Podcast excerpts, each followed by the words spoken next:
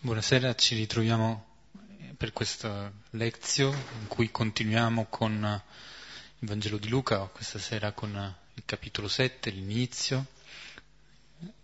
Però prima iniziamo con un momento di preghiera, prendiamo il Salmo 33. Come sempre lo preghiamo a due cori, iniziamo alla mia destra, iniziamo mettendoci il salmo che inizia con benedirò il Signore in ogni tempo. Iniziamo nel nome del Padre, del Figlio e dello Spirito Santo. Amen. Benedirò il Signore in ogni tempo, sulla mia bocca sempre la sua lode.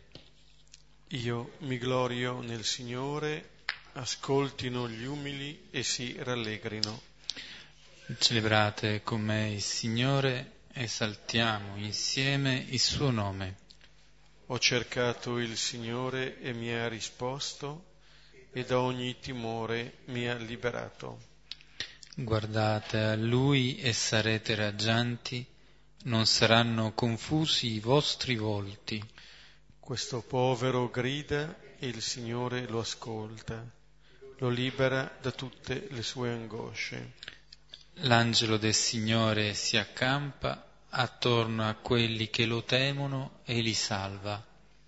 Gustate e vedete quanto è buono il Signore, beato l'uomo che in lui si rifugia.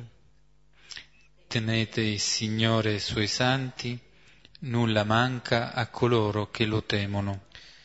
I ricchi impoveriscono e hanno fame, ma chi cerca il Signore non manca di nulla. Venite, figli, ascoltatemi, vi insegnerò il timore del Signore. C'è qualcuno che desidera la vita e brama lunghi giorni per gustare il bene. Preserva la lingua dal male, le labbra da parole bugiarde. Sta lontano dal male e fa il bene. Cerca la pace e perseguila. Gli occhi del Signore sui giusti, i suoi orecchi al loro grido di aiuto. Il volto del Signore contro i malfattori, per cancellarne dalla terra il ricordo. Gridano e il Signore li ascolta, li salva da tutte le loro angosce. Il Signore è vicino a chi ha il cuore ferito e gli salva gli spiriti affranti. Molte sono le sventure del giusto, la il Signore. Preserva tutte le sue ossa, neppure uno sarà spezzato. La malizia uccide l'empio e chi odia il giusto sarà punito. Il Signore riscatta la vita dei suoi servi, chi in lui si rifugia non sarà condannato. Padre, e al Figlio e allo Spirito Santo. Come era nel principio e ora e sempre, nei secoli dei secoli. Amen. Questo salmo che abbiamo appena insieme proclamato e pregato è un vero e proprio inno, un inno che il salmista rivolge al Signore, un inno di lode per eh, ringraziarlo di quello che è l'amore, la cura che il Signore mostra nei suoi confronti.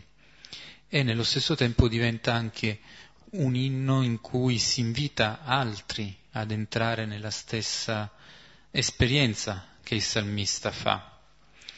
Lo vediamo bene subito nei primi versetti in cui il salmista grida questa benedizione che viene rivolta al Signore e non soltanto lui, ma invita altri ad associarsi, invita altri a celebrare con lui il nome del Signore, perché questa esperienza di grazia ricevuta, di misericordia, di amore che il Signore ha per lui, non è soltanto un'esperienza personale.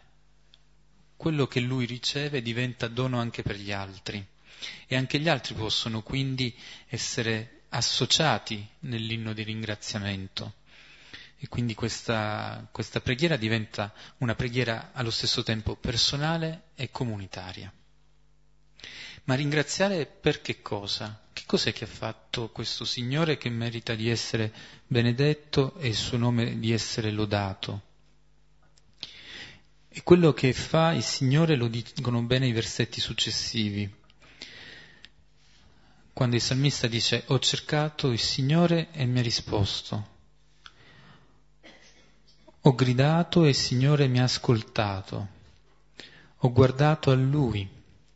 Il salmista dice in questo modo quello che è la sua ricerca del Signore che è seguita dalla liberazione il salmista si trova in una situazione di, di difficoltà, di bisogno, si trova ad essere forse messo alla prova e in questo frangente in cui uno rischia sempre di potersi accartocciare su se stesso nel momento della prova, della sofferenza, invece il salmista si apre al Signore e vive l'esperienza dell'essere liberato.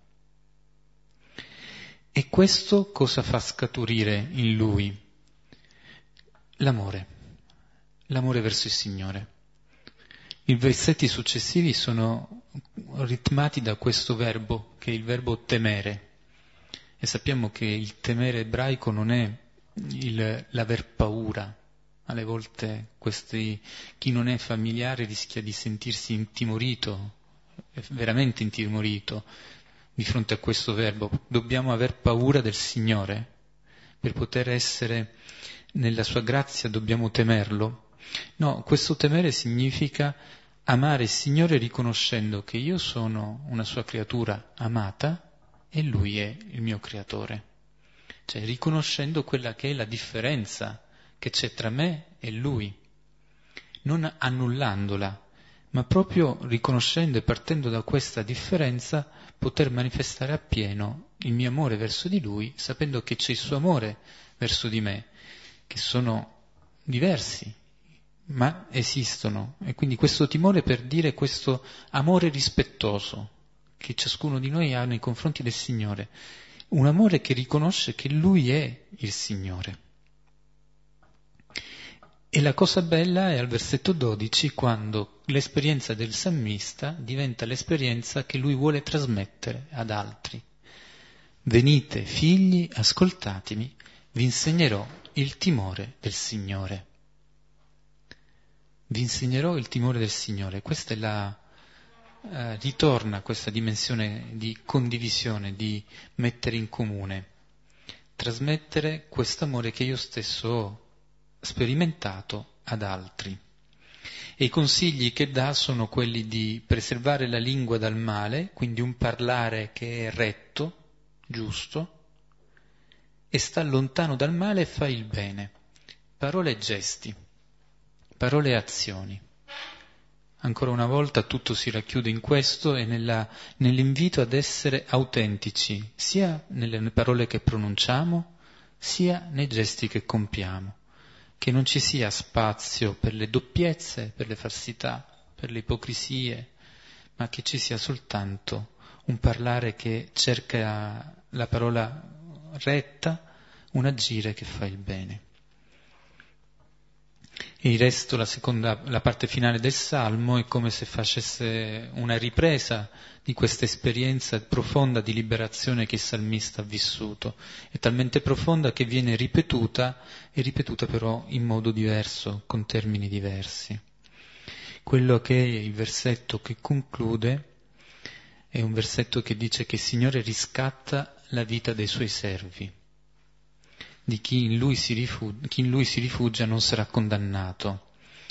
Viene di nuovo sottolineato che questo Signore è un Signore per la vita. E allora se la malizia uccide l'empio, se l'odio eh, mette in prigione, punisce, noi abbiamo un Signore che invece è un Signore che libera e che ci riscatta, che ci restituisce alla vita. E a questo Signore noi ci rivolgiamo anche stasera pregando Luca 7, 1, 10. Come mentre andiamo a prendere il brano, eh, ricordiamo a che punto siamo la volta scorsa abbiamo eh, terminato di leggere quello che in Luca è il discorso eh, della pianura. L'avevamo avevamo visto come il, um, il, finale di questo discorso, che riprende un po' il brano anche parallelo di Matteo, è la parabola della casa. Abbiamo visto soprattutto le, l'attenzione di Gesù posta sulle fondamenta della costruzione, su ciò che non si vede ma vuol dire l'accogliere, l'ascoltare, l'accogliere questa parola che Gesù ha detto diventa la costruzione di questa casa. Chi viene a me e ascolta le mie parole. E le parole di Gesù sono quelle che Gesù ha appena pronunciato. In un certo senso cioè, non sono più parole da attendere, ma sono parole da accogliere, perché le parole di Gesù le ha dette. E allora quelle parole vanno ascoltate, quelle parole vanno accolte. Questa sera noi siamo in presenza di un brano che narra, è un racconto, non più un discorso, ma un racconto. E mentre eh, il discorso della pianura era stato fatto da Gesù, rivolto ai suoi discepoli, alzati gli occhi verso i suoi discepoli, adesso incontriamo Gesù che viene a sua volta contattato da un pagano allora cambia la modalità di narrazione, cambia anche l'ambito in cui avviene eh, questo incontro. E allora ascoltiamo il testo, questo brano. Dopo che ebbe compiuto tutte le sue parole dentro le orecchie del popolo, entrò in Cafarnao.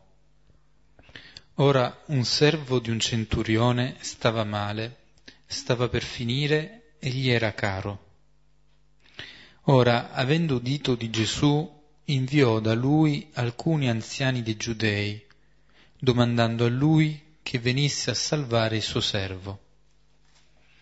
Ora essi, avvicinatisi a Gesù, lo pregavano con sollecitudine dicendo, è degno che gli faccia questo. Ama infatti la nostra nazione e lui stesso ci costruì la sinagoga. Ora Gesù andava con loro e già quando egli era non lontano dalla casa, il centurione mandò amici per dirgli, Signore, non disturbarti, non sono infatti all'altezza che tu entri sotto il mio tetto. Per questo neanche me stesso ritenni degno di venire presso di te. Ma di una parola e sia guarito il mio servo figlio poiché anch'io sono un uomo posto sotto potere, con soldati sotto di me, e dico a questo va e va, e a un altro vieni e viene, e al servo mio fa questo e fa. Ora, ascoltate queste cose, Gesù lo ammirò e voltandosi alla folla che lo seguiva disse, dico a voi, neanche in Israele trovai tale fede. E ritornati in casa gli inviati trovarono il servo che era sano. Questo è il, il racconto, è il racconto di fatto di un incontro fra due persone che non si vedranno. Il centurione non vedrà Gesù e Gesù non vedrà il centurione. Però di fatto questo racconto ci narra esattamente l'incontro fra Gesù e il centurione. È un incontro appunto eh, che ha una caratteristica paradossale perché è autentico questo incontro, è vero, cambia la vita di questa persona, eppure non c'è questa immediatezza. È un incontro poi tra Gesù e un pagano. Cioè, eh, la, il primo incontro di Gesù dopo il discorso della pianura è con questa persona, cioè con qualcuno che è diverso da quelli che ha incontrato finora, ma in realtà la dinamica ricalca la dinamica dell'incontro autentico con Gesù. Perché se noi pensiamo all'inizio del capitolo quinto, quando Gesù incontra Simone, Anche Simone ha fede, sulla tua parola getterò le reti. E poi lo stesso Simone dirà, allontanati da me che sono un peccatore. La dinamica dell'incontro di questa persona con Gesù sembra ricalcare questa dinamica di Simone. Però di fatto qui quello che viene messo in evidenza e la cosa eh, attira molto l'attenzione è che Gesù di fronte a questo centurione, alle parole che gli vengono riportate, ammira la fede del centurione. Che Gesù ammiri, che Gesù si stupisca. Direi fa sorgere la nostra ammirazione a nostra volta. Un Dio che si stupisce, che si stupisce di che cosa è capace di fare l'uomo. In Marco si, Gesù si stupisce della, si meraviglia della incredulità. In questo racconto di Luca Gesù si stupisce, ammira la fede di questa persona. Viene quasi spiazzato.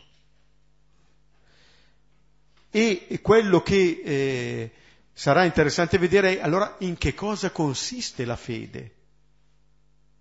Come può Gesù dire che questo pagano ha fede? Come dire, legge in quello che questo pagano dice la fede, che non ha trovato nemmeno in Israele. Ovviamente noi lo applichiamo alla nostra situazione, perché poi quello che avviene per questo centurione è quello che avviene per ciascuno di noi. Non so se alcuni di voi hanno avuto rivelazioni private di nostro Signore e l'hanno incontrato. Anche una donna nell'autobiografia di Sant'Ignazio voleva che eh, Gesù apparisse a Sant'Ignazio non è avvenuto neanche. Però si trova questo centurione nella nostra stessa situazione, che noi non lo vediamo, ma questo non vuol dire che non lo possiamo incontrare. Cioè, quello che è avvenuto per questo centurione è quello che può avvenire per ciascuno di noi. E allora con questo centurione ci mettiamo a rivedere i versetti di questo brano. Iniziamo con i primi due. Dopo che ebbe compiuto tutte le sue parole dentro le orecchie del popolo, entrò in Cafarnao. Ora un servo di un centurione stava male, stava per finire e gli era caro. Con Luca si riporta subito sulla, sul discorso che Gesù ha appena fatto, sul discorso cosiddetto della pianura Luca. Dopo che ebbe compiuto Ora, questo fatto di sottolineare eh, la pienezza indica che non è tanto una eh, connessione di tipo temporale, dopo che ha fatto una cosa ne, ha, ne fa un'altra, ma vuol dire che con quelle parole Gesù ha detto tutto quello che doveva dire. Cioè il discorso che ha fatto racchiude un po' la ricchezza delle parole di Gesù. E adesso con questo racconto noi vediamo come comincia a realizzarsi quel discorso nella vita di quelle persone. Un po' come ricordate al capitolo quarto, nella sinagoga di, di Nazareth, adesso si compie questa scrittura che avete udito con i vostri orecchi.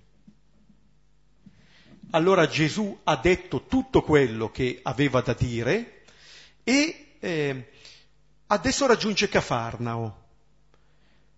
Anche questi luoghi, Gesù nel racconto di, di, Luca, prima è stato sul monte dove ha chiamato i dodici, è sceso con loro in un luogo pianeggiante e adesso entra in Cafarnao. C'è una continuità geografica, nel senso che tutti questi luoghi vengono attraversati da Gesù, come dire, non ci sono realtà diverse, non ci sono modi diversi di vivere, c'è un unico modo che viene rappresentato in ogni luogo, che sia sul monte, che sia in pianura, che sia in città, questa è la parola, questo è Gesù. Non siamo schizofrenici, in un luogo viviamo così, in un altro viviamo cos'ha, in un altro viviamo ancora in un altro modo a seconda del luogo in cui stiamo, viviamo secondo leggi diverse. No. c'è un unico modo, che sia per eh, chiamare i dodici, che sia per parlare con i discepoli, che sia per incontrare questo pagano, Gesù rimane Gesù. Quel discorso che Gesù ha fatto è un discorso valido in ogni ambiente, in ogni luogo. Non è che bisogna farsi furbi in determinati luoghi per averla meglio, ma a che pro? Invece si tratta di tenere insieme eh, dentro di noi questa parola, perché questa parola ci può illuminare in ogni realtà, in ogni situazione che viviamo.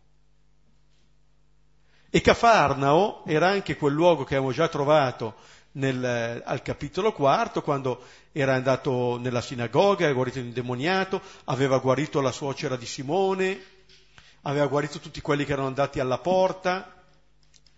Diciamo che Cafarnao dava abbastanza lavoro eh, a, a nostro Signore. Cioè sono tutti quei luoghi in cui noi, allora diventa un po' una geografia anche simbolica, cioè tutti quei luoghi in cui noi sperimentiamo i nostri limiti. E nemmeno a farlo apposta ecco subito un servo di un centurione che sta male. È bello anche che il primo incontro di Gesù dopo il discorso avvenga con una umanità ferita, con una umanità malata, perché la parola di Gesù pronunciata appunto nel discorso della pianura va a risanare questa umanità, questo servo. Vedremo poi appunto meglio di questo centurione che è il vero protagonista di questo brano. Il centurione e la sua fede sono i protagonisti di questo brano e non compare mai sulla scena.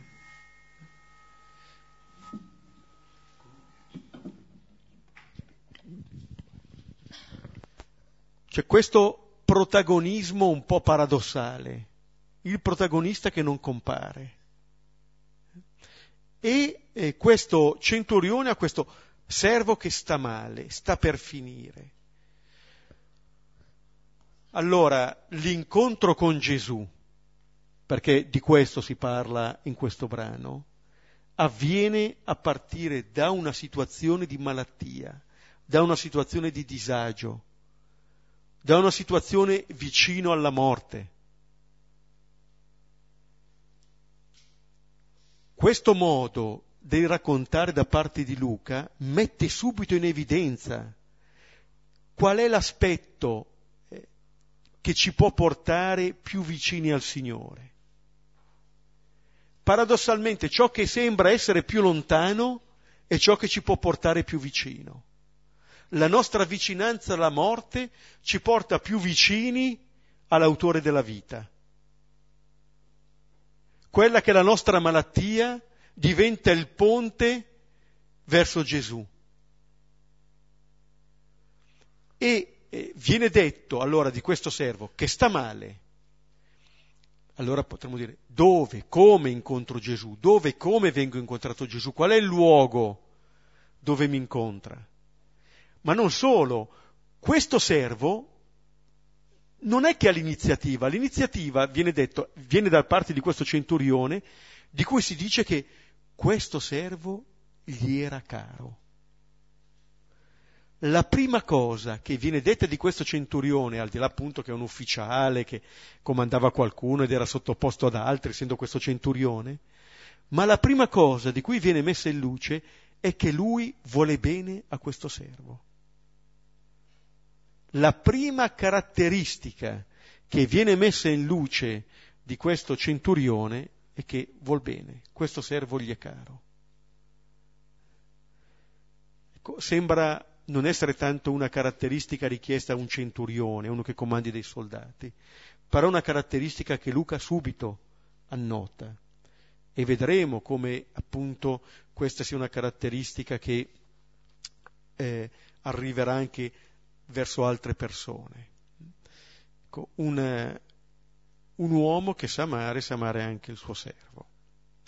Notate, su questo racconto, se voi dopo questo racconto andate a leggere il capitolo decimo degli Atti, eh, l'incontro di Pietro col centurione Cornelio, eh, troveremo, troverete anche delle risonanze molto forti tra i due racconti.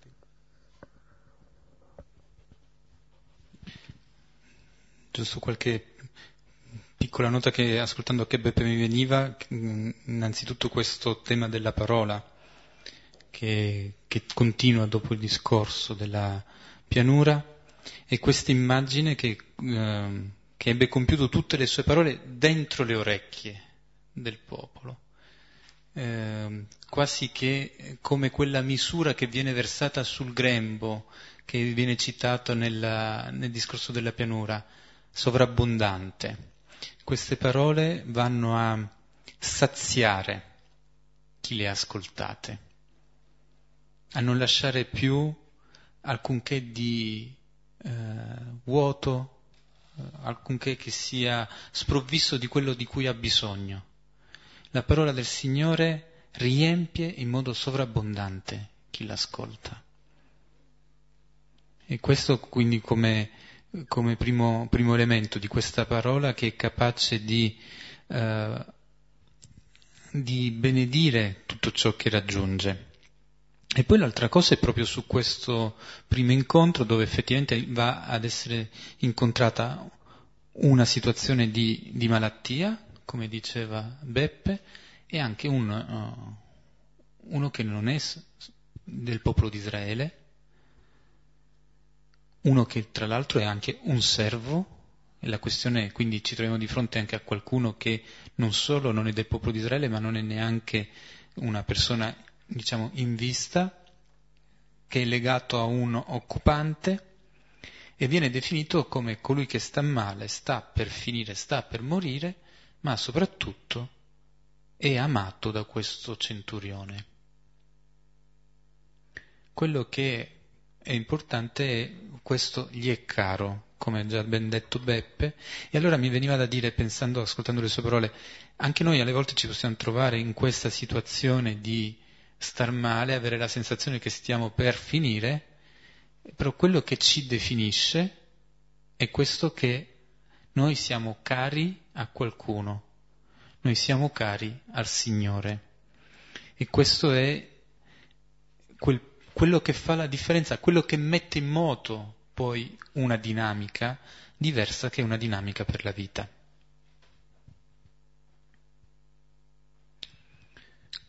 Continuiamo con eh, il versetto 3.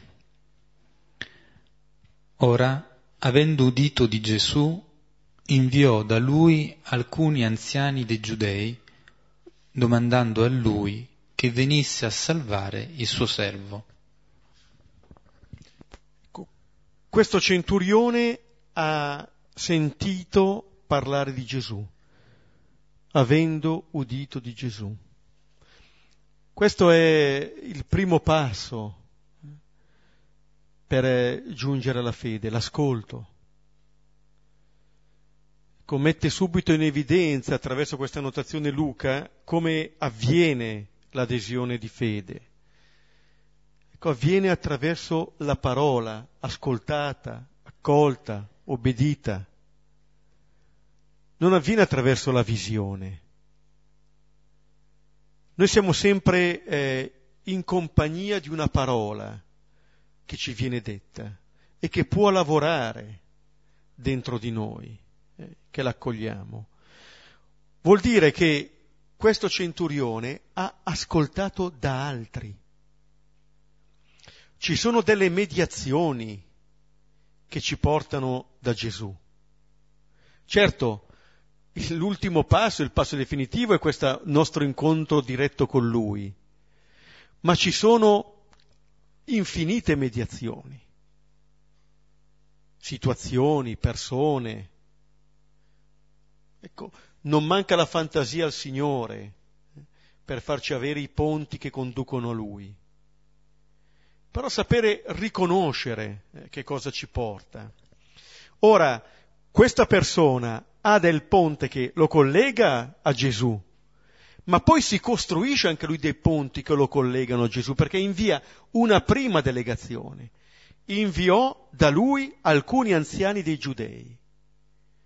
Questo ci dice che per questa persona, che proviene appunto dal paganesimo, anche se poi una delle figure dei cosiddetti timorati di Dio, eh, importanti nella prima missione cristiana, come si legge negli atti, arriva da Gesù tramite questa mediazione di questi anziani giudei, cioè il pagano arriva a Gesù tramite la mediazione della fede di Israele.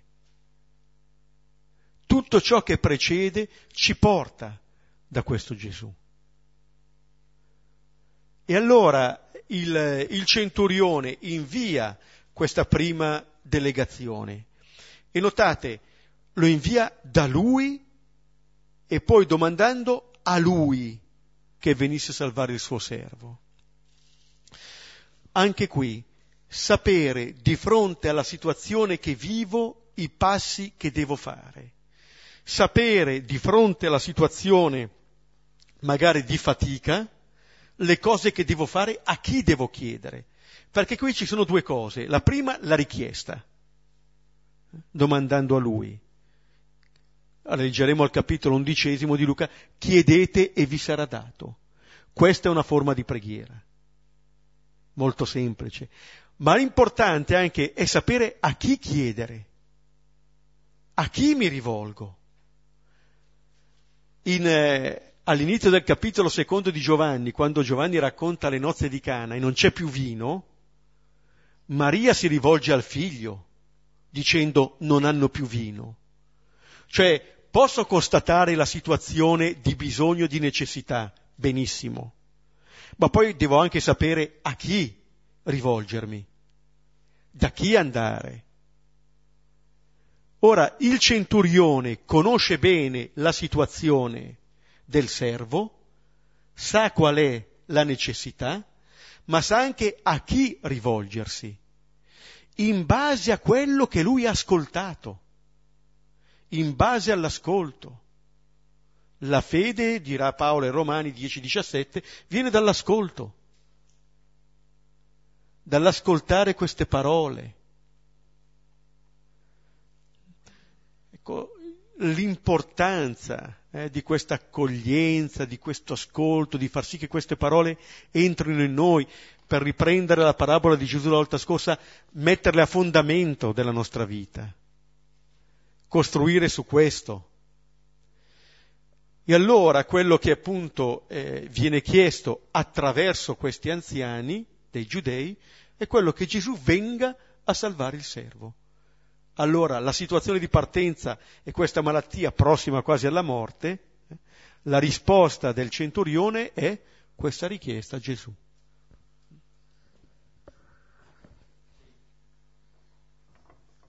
C'è il cosa chiedere, c'è al chi chiedere e c'è anche il come chiedere.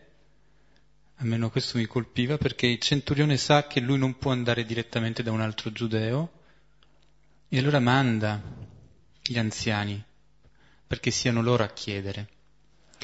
E nello stesso tempo però oh, è come se si contraddicesse perché poi chiede a Gesù di venire lui da, a casa sua per fare questa guarigione c'è il dover rispettare, il voler rispettare certe consuetudini, stare attento all'altro a cui mi rivolgo, però poi c'è l'amore verso questo servo che spinge ad andare oltre alle consuetudini, perché queste consuetudini possono diventare delle gabbie e possono impedire di poter fare quella apertura verso la salvezza.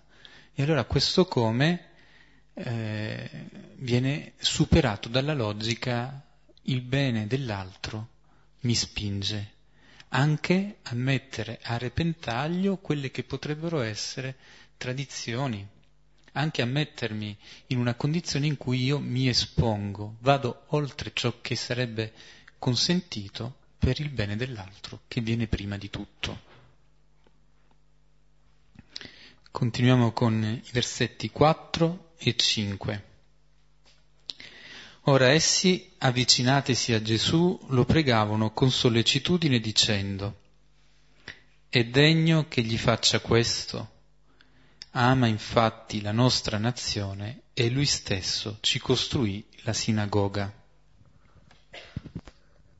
prima della richiesta c'è questa annotazione che si avvicinano a Gesù. Ecco, questa è una, eh, è una notazione eh, che penso dia il giusto contesto anche per ogni preghiera. Cioè che prima di qualsiasi cosa che noi possiamo dire, c'è un collocarci che dice già tanto, l'avvicinarsi a Gesù, cioè le cose che possiamo dire hanno il contesto giusto all'interno di questa relazione con Gesù, di questa relazione personale con Lui. Lì allora riusciamo a collocare bene le nostre parole. Lì ricevono il significato esatto queste parole. E allora eh, quello che eh, poi viene detto è che lo pregano con sollecitudine. Allora anche questa preghiera, fatta con insistenza, tutte cose che ritroveremo poi in maniera esplicita dette anche da Gesù per quanto riguarda la preghiera. Però non viene riportata la richiesta. Questi anziani non dicono quello che Gesù deve fare, lo, lo si dà per scontato, di, è degno che gli faccia questo. Quello che eh, le parole di queste persone mettono in evidenza è la eh, dignità di questa persona, il fatto che meriti questo dono. E notate, con questo tipo di richiesta, questi anziani ritornano un po' a una prospettiva che Gesù col discorso della pianura aveva messo in crisi. Perché qui sembra sorgere un po' ancora la logica del do ut des. È degno. Cioè, come dire, merita. Il discorso che Gesù aveva fatto era tutto un discorso centrato sulla gratuità, dove la questione non è più se uno merita o non merita, se amate quelli che vi amano, se fate del bene a coloro da cui sperate di riceverne. Perché detta qui, forse calcando un po' potremmo dire, ci ha fatto dei favori, per favore, anche tu vedi di essere all'altezza, cose che avvengono così eh, che possono avvenire. Perlomeno un tipo di logica di costruire delle relazioni a livello individuale o a livello eh, comunitario eh, in tanti contesti che può essere sempre un po' in agguato. Cioè, c'è un modo di leggere la situazione dove uno dice, vabbè, entro in questa logica. E allora l'evidenza è, è, è, un po' su questo. Dall'altra parte però eh, questi anziani dei giudei dicono qualche altra cosa, perché dicono ama infatti la nostra nazione. Dicendo questo dicono che questo è uno straniero, ma dicono che questa persona è una persona che ama. Cioè noi avevamo visto finora che il servo gli era caro ma questo centurione ama, è lo stesso verbo, agapaude, amate i vostri nemici. Se non altro questo ama questi stranieri. Ama.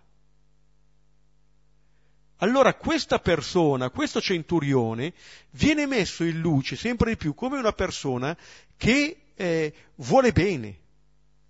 Vuole bene al servo, a chi è più vicino a lui, ma vuole bene a queste persone che sono straniere, che concretizza anche questa, con questo amore della, della sinagoga, sembra che in questa persona trovino una felice sintesi l'amore, che qui viene messo in evidenza, e la fede, la fede in Gesù.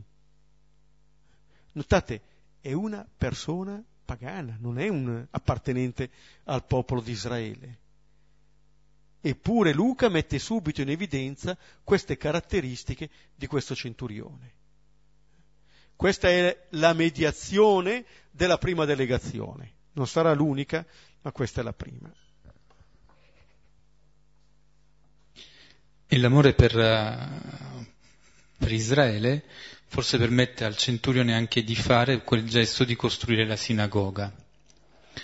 Non sappiamo se fosse romano, se fosse di un altro popolo, di sicuro non era di Israele, e forse non capiva neanche tanto che cosa potesse essere una sinagoga. E quando noi non capiamo o non conosciamo bene una persona e dobbiamo fare un regalo, partiamo da quello che noi pensiamo, che potrebbe anche forse piacere a noi ricevere come regalo. Quando invece conosciamo bene e amiamo qualcuno, possiamo regalare qualcosa che serve veramente, che è desiderato veramente dall'altro. L'amore di questo uomo gli permette di poter donare ciò che serve agli anziani, donare quindi qualcosa mettendosi pa- nei panni di chi è amato e non imponendo quello che io ritengo necessario, buono e giusto. Questo è anche il modo in cui ama il Signore.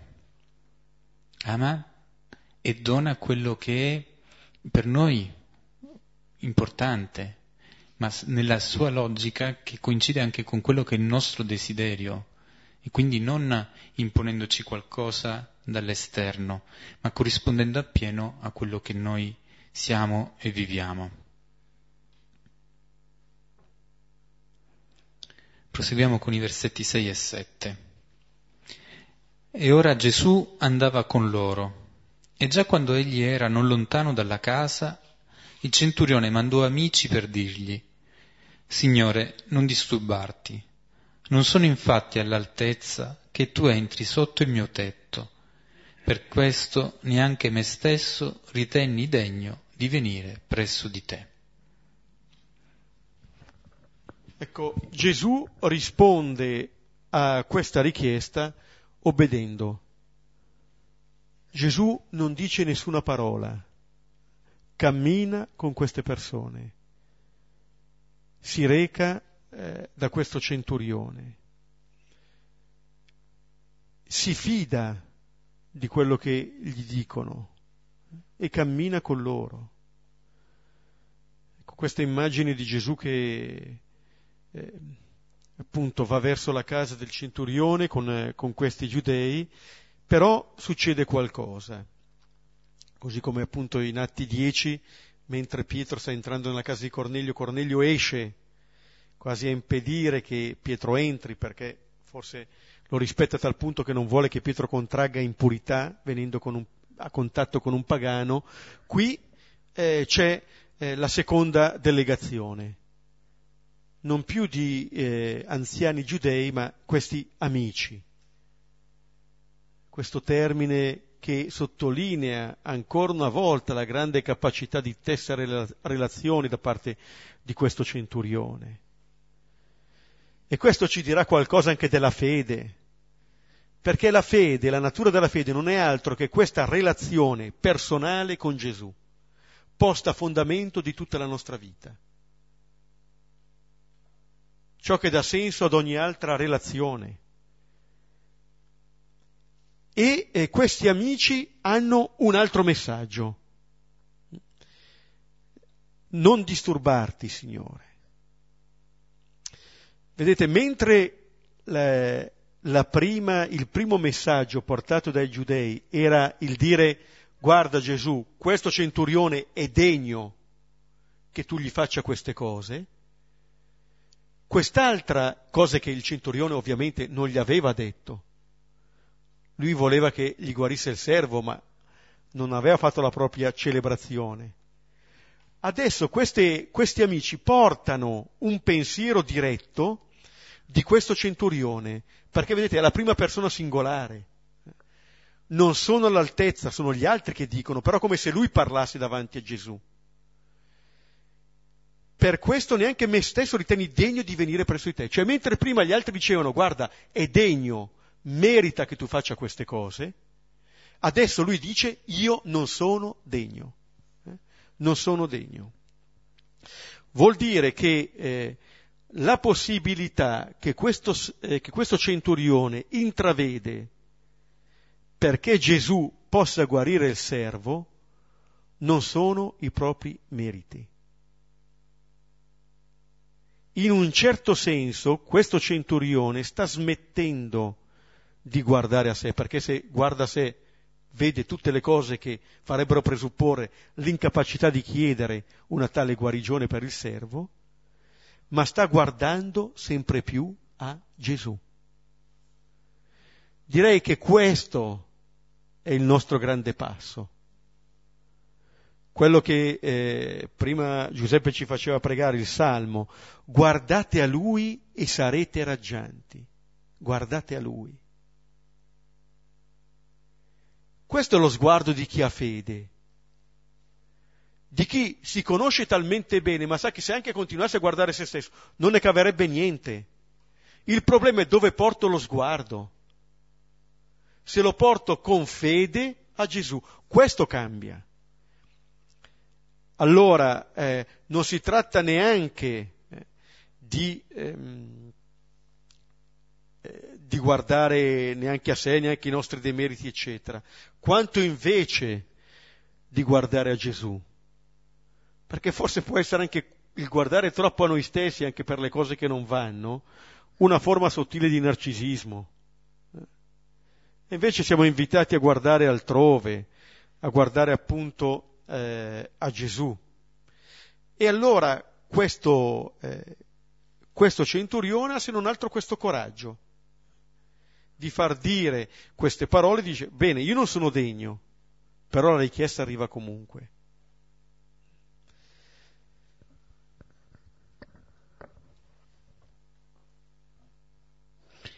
Il fatto che possa confidare in questa richiesta che arriva comunque al Signore viene dal fatto che Gesù non, non dice nulla, però si mette in movimento e va contro quelle che sarebbero le aspettative di non andare a visitare un centurione. E allora mi veniva in mente che proprio alla conclusione che abbiamo appena celebrato dell'anno della, del giubileo della misericordia, questo Gesù che va con gli anziani verso la casa del centurione è questa immagine della misericordia che non si arresta davanti a nulla e che va dove è necessario recarsi, dove c'è bisogno di portare questo, questa consolazione che è la consolazione del Signore.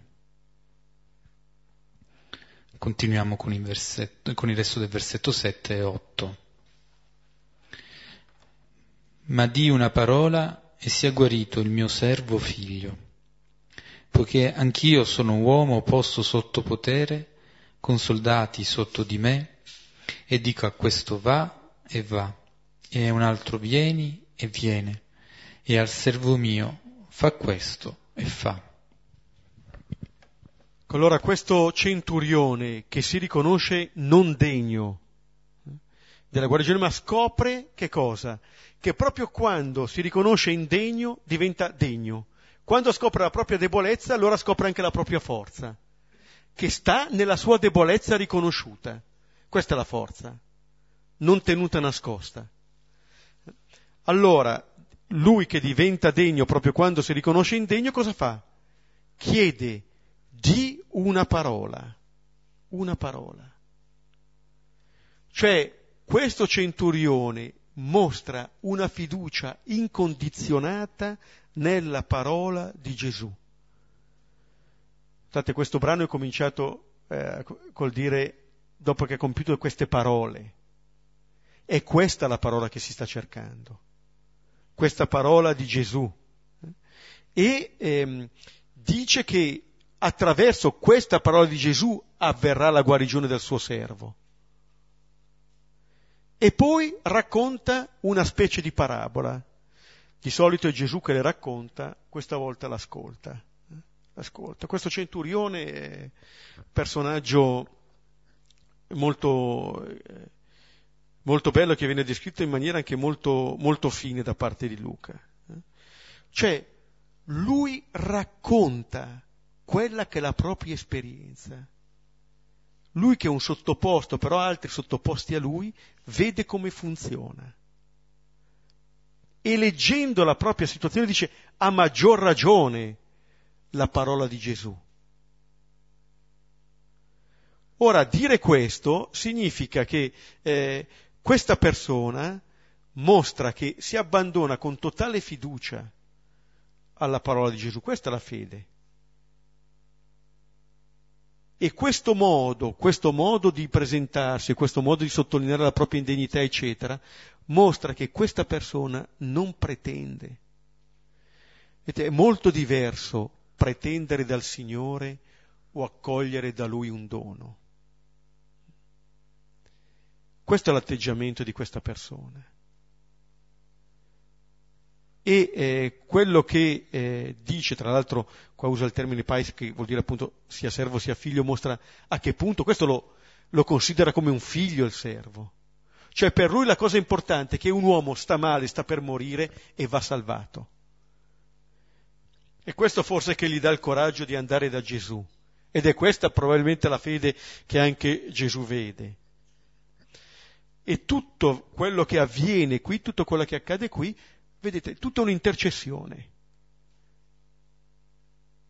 Il centurione che prende al posto del servo questa richiesta, poi manda la prima delegazione, poi manda la seconda, eh, fino da Gesù. E allora quello che lui eh, chiede a Gesù è di fatto quello di, e vedremo che Gesù obbedirà a questo, di agire come un suo subalterno.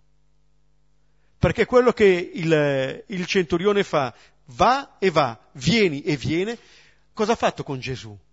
Vieni e Gesù viene, fermati e Gesù si ferma. Vedete la grandezza di Gesù che si mostra nell'agire come un subalterno del centurione. Questo è il modo con cui Gesù si fa vicino a questo centurione, entrando nell'esperienza di vita di questo centurione, non dalla parte di chi comanda, ma dalla parte di chi obbedisce. perché ha riconosciuto, infatti l'unica cosa a cui non obbedirai di una parola, quella non la dirà, ma vedremo perché non c'è bisogno che la dica, non c'è bisogno.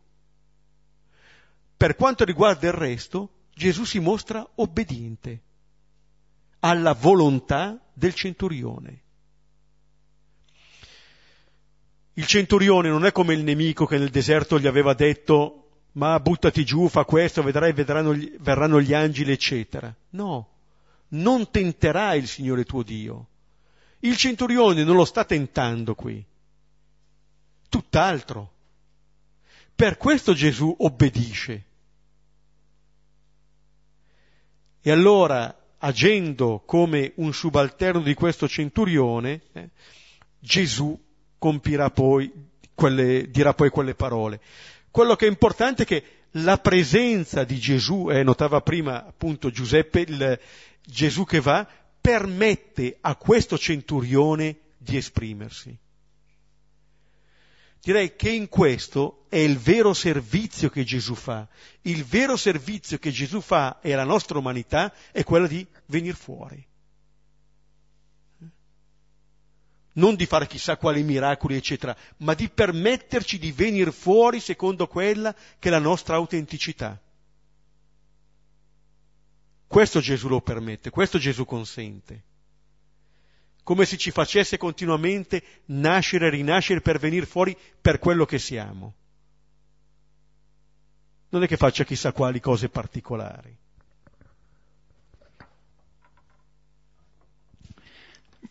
L'immagine di Gesù che obbedisce è forte perché non siamo sicuramente abituati a pensarlo in questi termini. Ma perché ubbidisce a questo centurione? Perché si comporta come un subalterno rispetto a questo centurione? Che cosa fa il centurione con i suoi subalterni? Rispetto a questo servo lo sappiamo, gli è caro. Gesù sta ubbidendo a qualcuno che ama ama, ama lo straniero, ama chi gli è sottoposto. Gesù ubbidisce, si mette quindi in un ascolto libero ed esegue quello che gli viene detto, perché questa parola è una parola pronunciata da qualcuno che è mosso a sua volta dall'amore. E questo Gesù lo riconosce come vero e come autentico. E per questo proprio perché riconosce questa autenticità. a sua volta entra in questo dialogo che porta a qualcosa di ancora più forte. La parola che Gesù ha pronunciato trova in quest'uomo una eco vera. E questo permette poi a Gesù a sua volta di andare avanti, oltre. È forte come nel Vangelo tante volte si può vedere quasi che Gesù abbia preso gesti e parole da quelli che sono gli incontri che prima ha vissuto. E d'altronde, se è cresciuto a Nazareth con Maria e con Giuseppe, ha lavorato, ha incontrato, ha lì imparato quella grammatica delle relazioni e la grammatica dell'amore, attraverso cui puoi esprimere l'amore che lui, st- lui stesso è. E allora forse anche in questo incontro che non avviene di persona tra lui e il centurione, è Gesù stesso che impara qualcosa su come poter poi amare chi gli è affidato, chi gli è figlio. Concludiamo con gli ultimi due versetti. Ora ascoltate queste cose.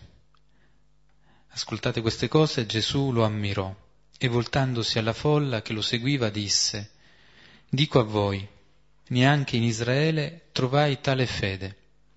E ritornati in casa, gli inviati trovarono il servo che era sano. Ecco, ascoltate queste cose. Allora, eh, qui avviene con Gesù quello che era avvenuto per il centurione. Il centurione aveva udito parlare di Gesù. Gesù ha udito parlare del centurione.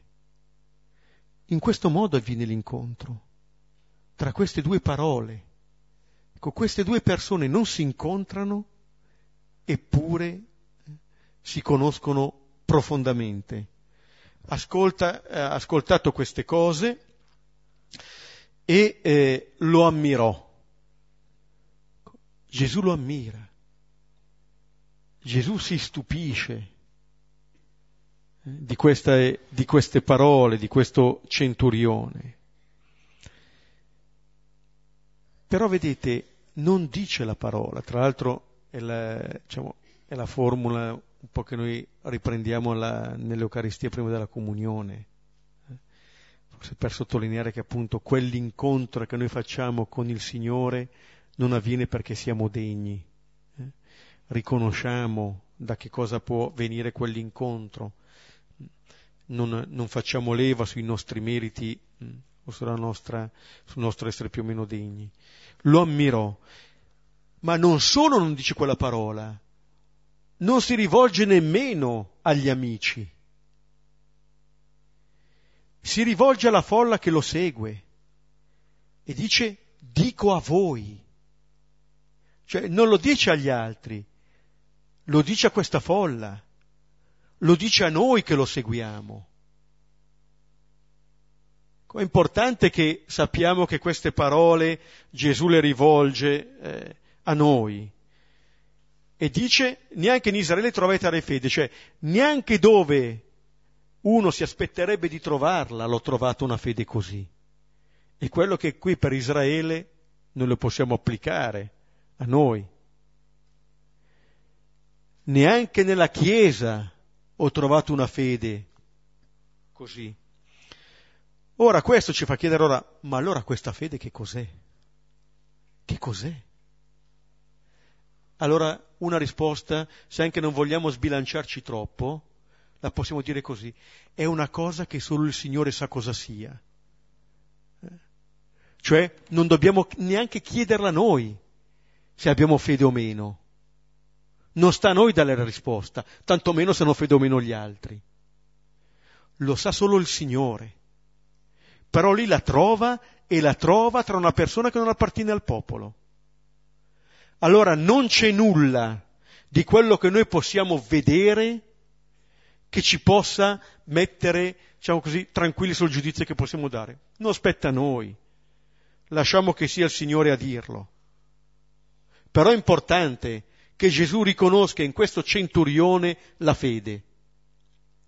E questo centurione, per come l'Evangelista l'ha presentato, ha due caratteristiche principali, la sua relazione con Gesù e la sua relazione con le altre persone.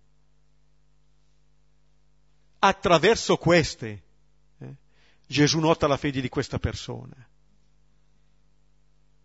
E questa fede è qualcosa che appunto desta l'ammirazione di Gesù e questo fa sì che Gesù non pronunci la parola di guarigione, perché? Perché non c'è bisogno.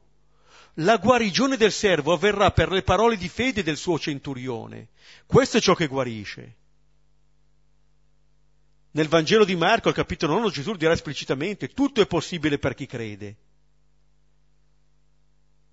Allora Gesù è come se ratificasse la fede di questo centurione, che porta la guarigione al servo. Sono le parole di fede del centurione che portano questa guarigione. Che poi appunto quelli che tornano a casa, non si sa bene se la prima o la seconda delegazione, tutte e due, trovano. Ma vedete, il miracolo, quello che per noi sarebbe il miracolo, la guarigione di un malato, passa quasi in secondo piano rispetto a un miracolo più grande che è la fede di questo centurione. Questo è il centro del brano. Come dire, quelle parole che Gesù ha pronunciato nel discorso sul monte si realizzano quando quelle parole trovano qualcuno disposto ad accoglierle. E allora generano vita. Questa è la possibilità che abbiamo. Questa è la possibilità che il centurione ha e si mette in gioco. Ed è la dinamica che ciascuno di noi è chiamato a mettere in atto. Perché anche noi, appunto, come si diceva all'inizio, non lo incontriamo direttamente questo Gesù, ma abbiamo la sua parola. Eh, quello che al capitolo ventesimo Gesù, di Giovanni Gesù dirà a Tommaso, beati quelli che pur non avendo visto crederanno. Noi abbiamo una parola che possiamo accogliere è una parola che opera in noi, che quando viene seminata porta frutto. Sta portando frutto anche in questo centurione, che non appartiene al popolo degli eletti. Questo ci invita anche ad aprire gli occhi perché possiamo riconoscere questa fede operante in tutti. E direi che questa fede ha come caratteristiche il fatto che da Gesù viene vita, viene la vita. Questo centurione che è un servo che sta morendo si rivolge a Gesù per ricevere vita. Dove delle persone vanno da Gesù a chiedere vita, bene, lì c'è fede. Da lui viene la vita. In questo modo. E Gesù, ammirando questo centurione, ci dice qual è la dinamica da mettere in atto. Quella appunto di accogliere questa parola, di avere questa relazione con Lui eh, e di alimentare anche queste relazioni con gli altri. C'è tutta un'armonia di relazioni in questo centurione. E anche qui che sia un centurione ad essere posto qui come esempio, così come quando incontreremo il samaritano messo a modello per altre cose, eh, ci fa vedere davvero di non avere chissà quali pregiudizi, perché il Signore è all'opera ovunque e in chiunque.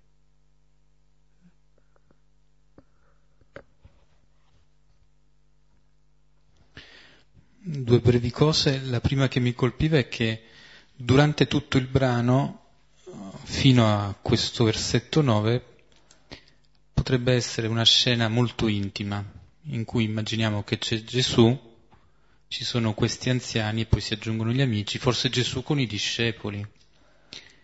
E però a un certo punto appare la folla e arriva solo alla fine, che era la stessa folla che forse era lì al discorso della pianura, Comunque quello che conta è che se il discorso della pianura dava tutta una serie di indicazioni su come vivere le parole di, e per poter essere veramente figli, figli di questo Padre che è altissimo, qui viene indicato un testimone, qualcuno che queste parole le ha ascoltate e le ha vissute.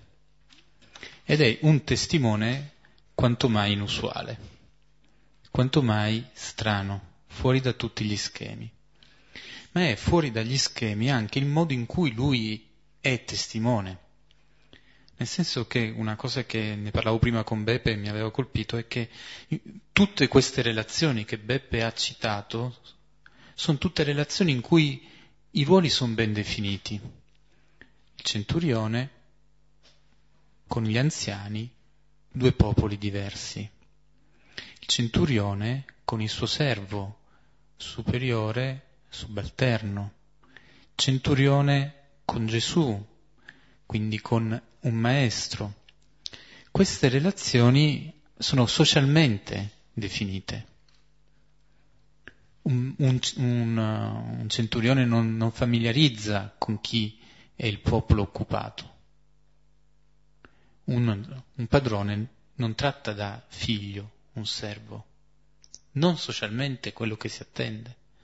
Quello che fa la differenza è che questo differenza forse è proprio frutto di questa parola che ha riempito l'orecchio del centurione e che lo fa pensare in un modo diverso e agire in un modo diverso, quello che fa la differenza è che queste relazioni con questi ruoli vengono modificate dall'interno. Non è che il centurione non è più centurione o non è più padrone, ma lui agisce in un modo tale che la sua logica è un'altra, che è la logica eh, della parola evangelica. Allora, tante volte nelle nostre relazioni ci troviamo a dire ma come fare, come facciamo? Sembra che comunque sono chiamato ad andare a lavorare, comunque sono, sono padre, sono figlio, e sembra quasi che queste siano delle condizioni che ci ingabbino e che non ci permettono di vivere diversamente la parola del Vangelo. Invece la parola del Vangelo non significa liberarsi da questi ruoli che abbiamo in quanto uomini e in quanto donne, ma di viverle al, a, con un atteggiamento che è diverso, con l'atteggiamento che è questo di questo centurione che riesce a trasformarle dall'interno. Possiamo fermarci qui rivediamo il brano e poi cominciamo la condivisione.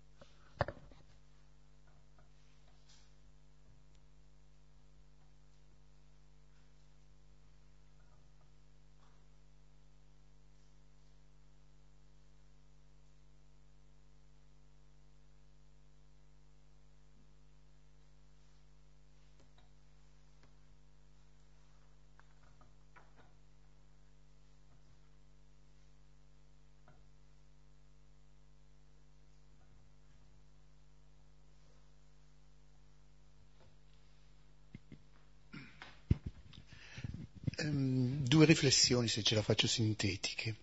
La prima è eh, sul centurione che sicuramente è una persona che vive, che ha una capacità di rapporti affettivi, a tutti, con tutti, cioè riesce a superare la prassi, la norma per arrivare a un rapporto affettivo, anche nei riguardi di Gesù dice non stancarti, non sono degno, eccetera.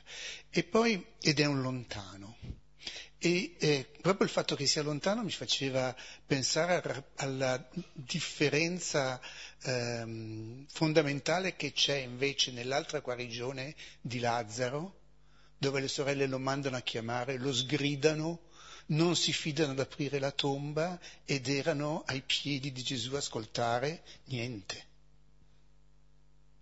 Perché quelle parole sicuramente non entravano nelle orecchie.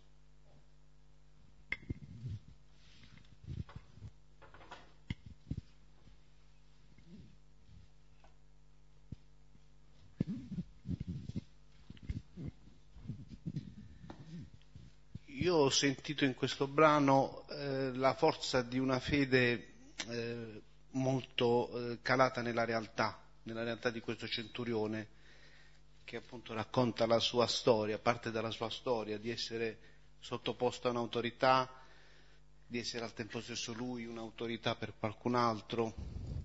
Ed è come se in tutte queste relazioni si riflettesse quella fede che Gesù per primo ha messo in atto mettendosi in cammino, questa stessa fede si riflette nelle relazioni che io, centurione, ho con, con tutte le persone che stanno, cioè qualunque cosa io possa immaginare di fare, qualunque persona eh, relazionarmi, se mi manca questa fede nelle persone, non farò niente, cioè tutto quello che noi facciamo eh, è basato sulla fede che naturalmente impariamo.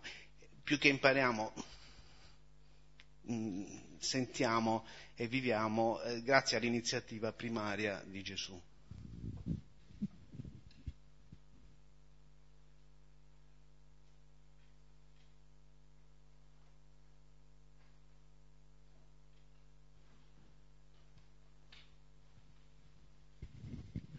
Non è la prima volta che si legge questo brano, ma è come se tutte le volte fosse la prima volta e, e ogni volta è più bello.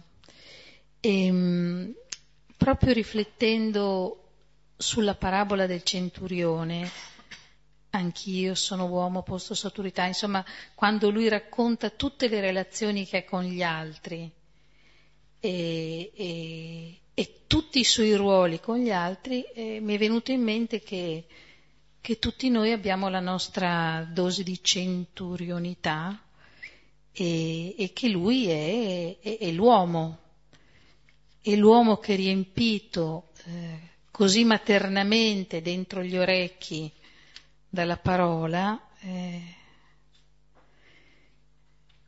mm, può, può può trovare la fede, può, può esprimere la fede. Cioè, mh, stasera ho letto questo, questo brano rivedendo me, ciascuno di noi, in molti momenti della nostra vita, in tutte le, le relazioni che ci troviamo ad affrontare. E, e in questo lo trovo di una, di una bellezza e di una speranza e, e di una fecondità veramente particolari.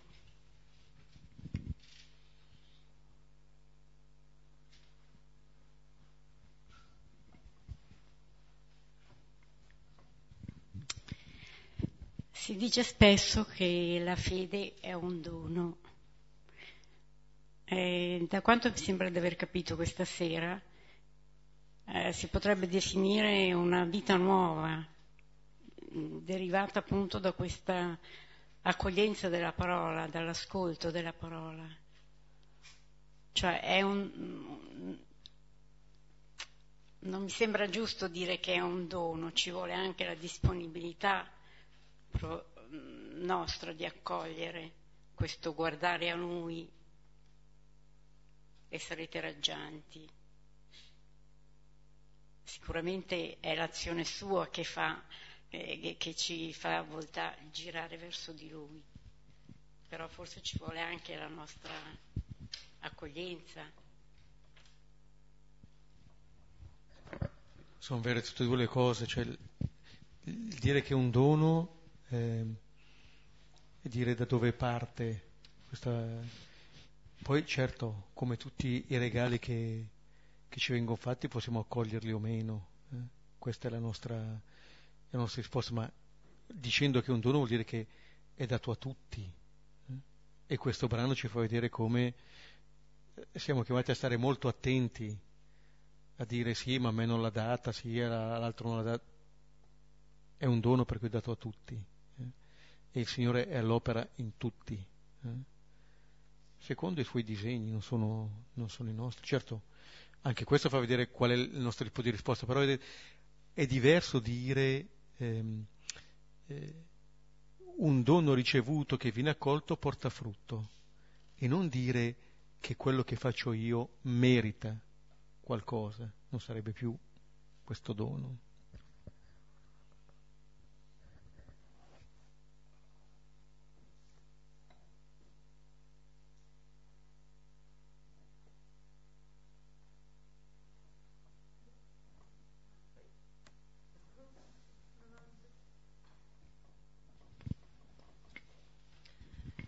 Um, a me viene invece da commentare, Beppe, una cosa che tu hai detto, che io ho trascritto e appuntato, che all'interno proprio della debolezza che sta la propria forza.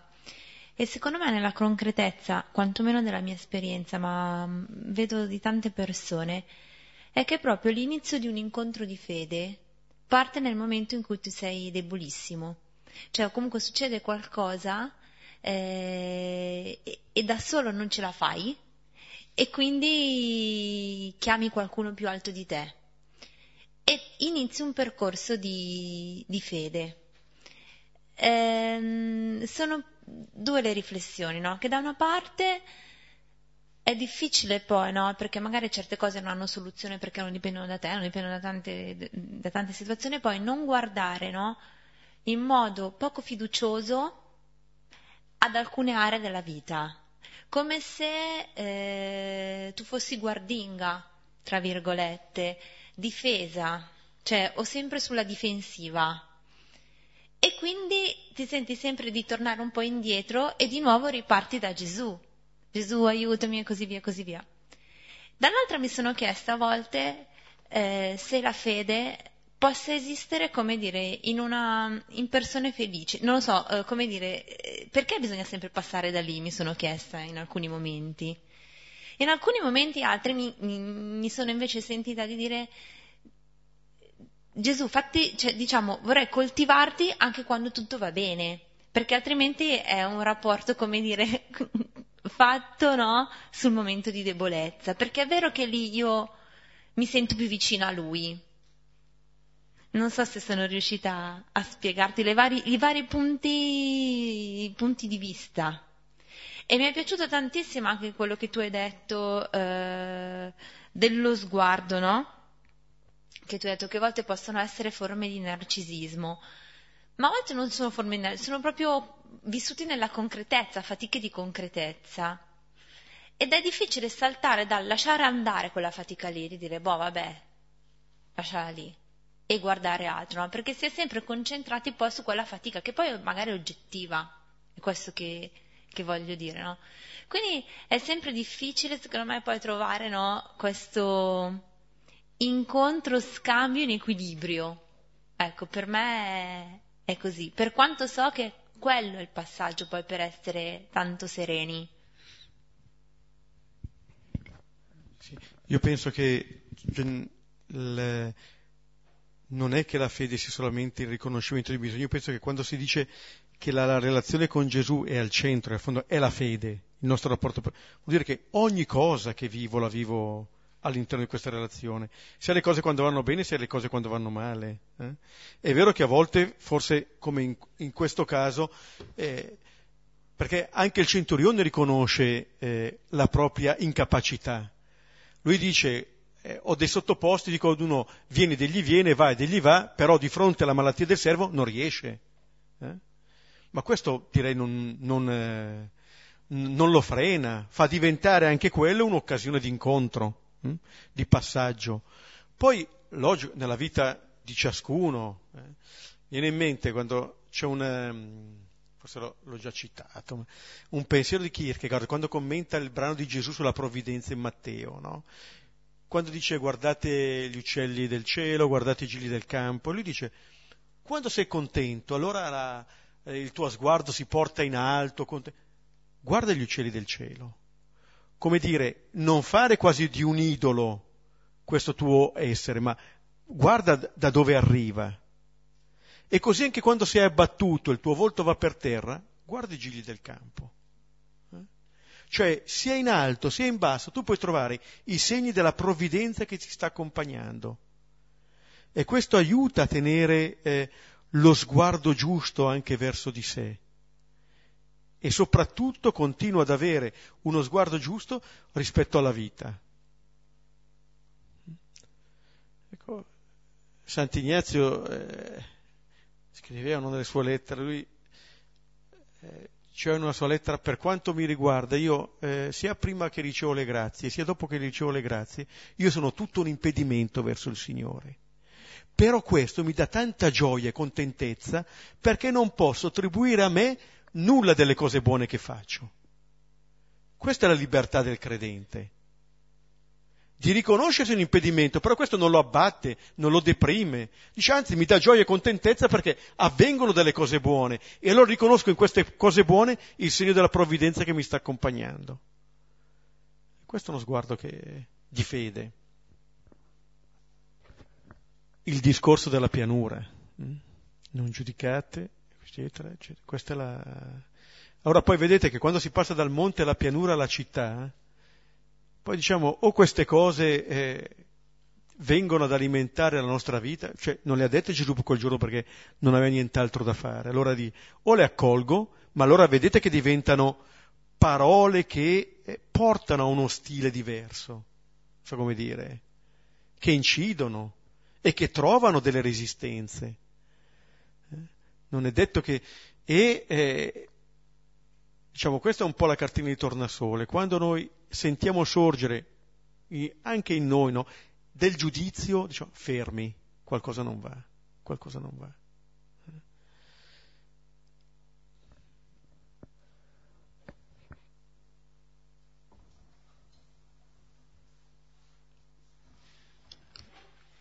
Concludiamo con eh, la preghiera del Padre nostro insieme.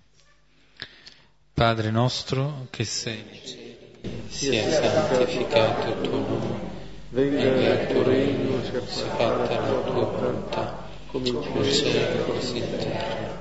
Dacci oggi il nostro pane quotidiano e rimetti a noi i nostri debiti, come noi rimettiamo ai nostri debitori e non ci indurre in tentazione, ma liberaci dal male. Nel nome del Padre, del Figlio e dello Spirito Santo. Amen. Un breve avviso per quanto riguarda i prossimi appuntamenti. Ci vediamo martedì prossimo, il 29, invece poi il 6 dicembre interrompiamo e poi a dicembre ci saranno due appuntamenti, il 13 e il 20.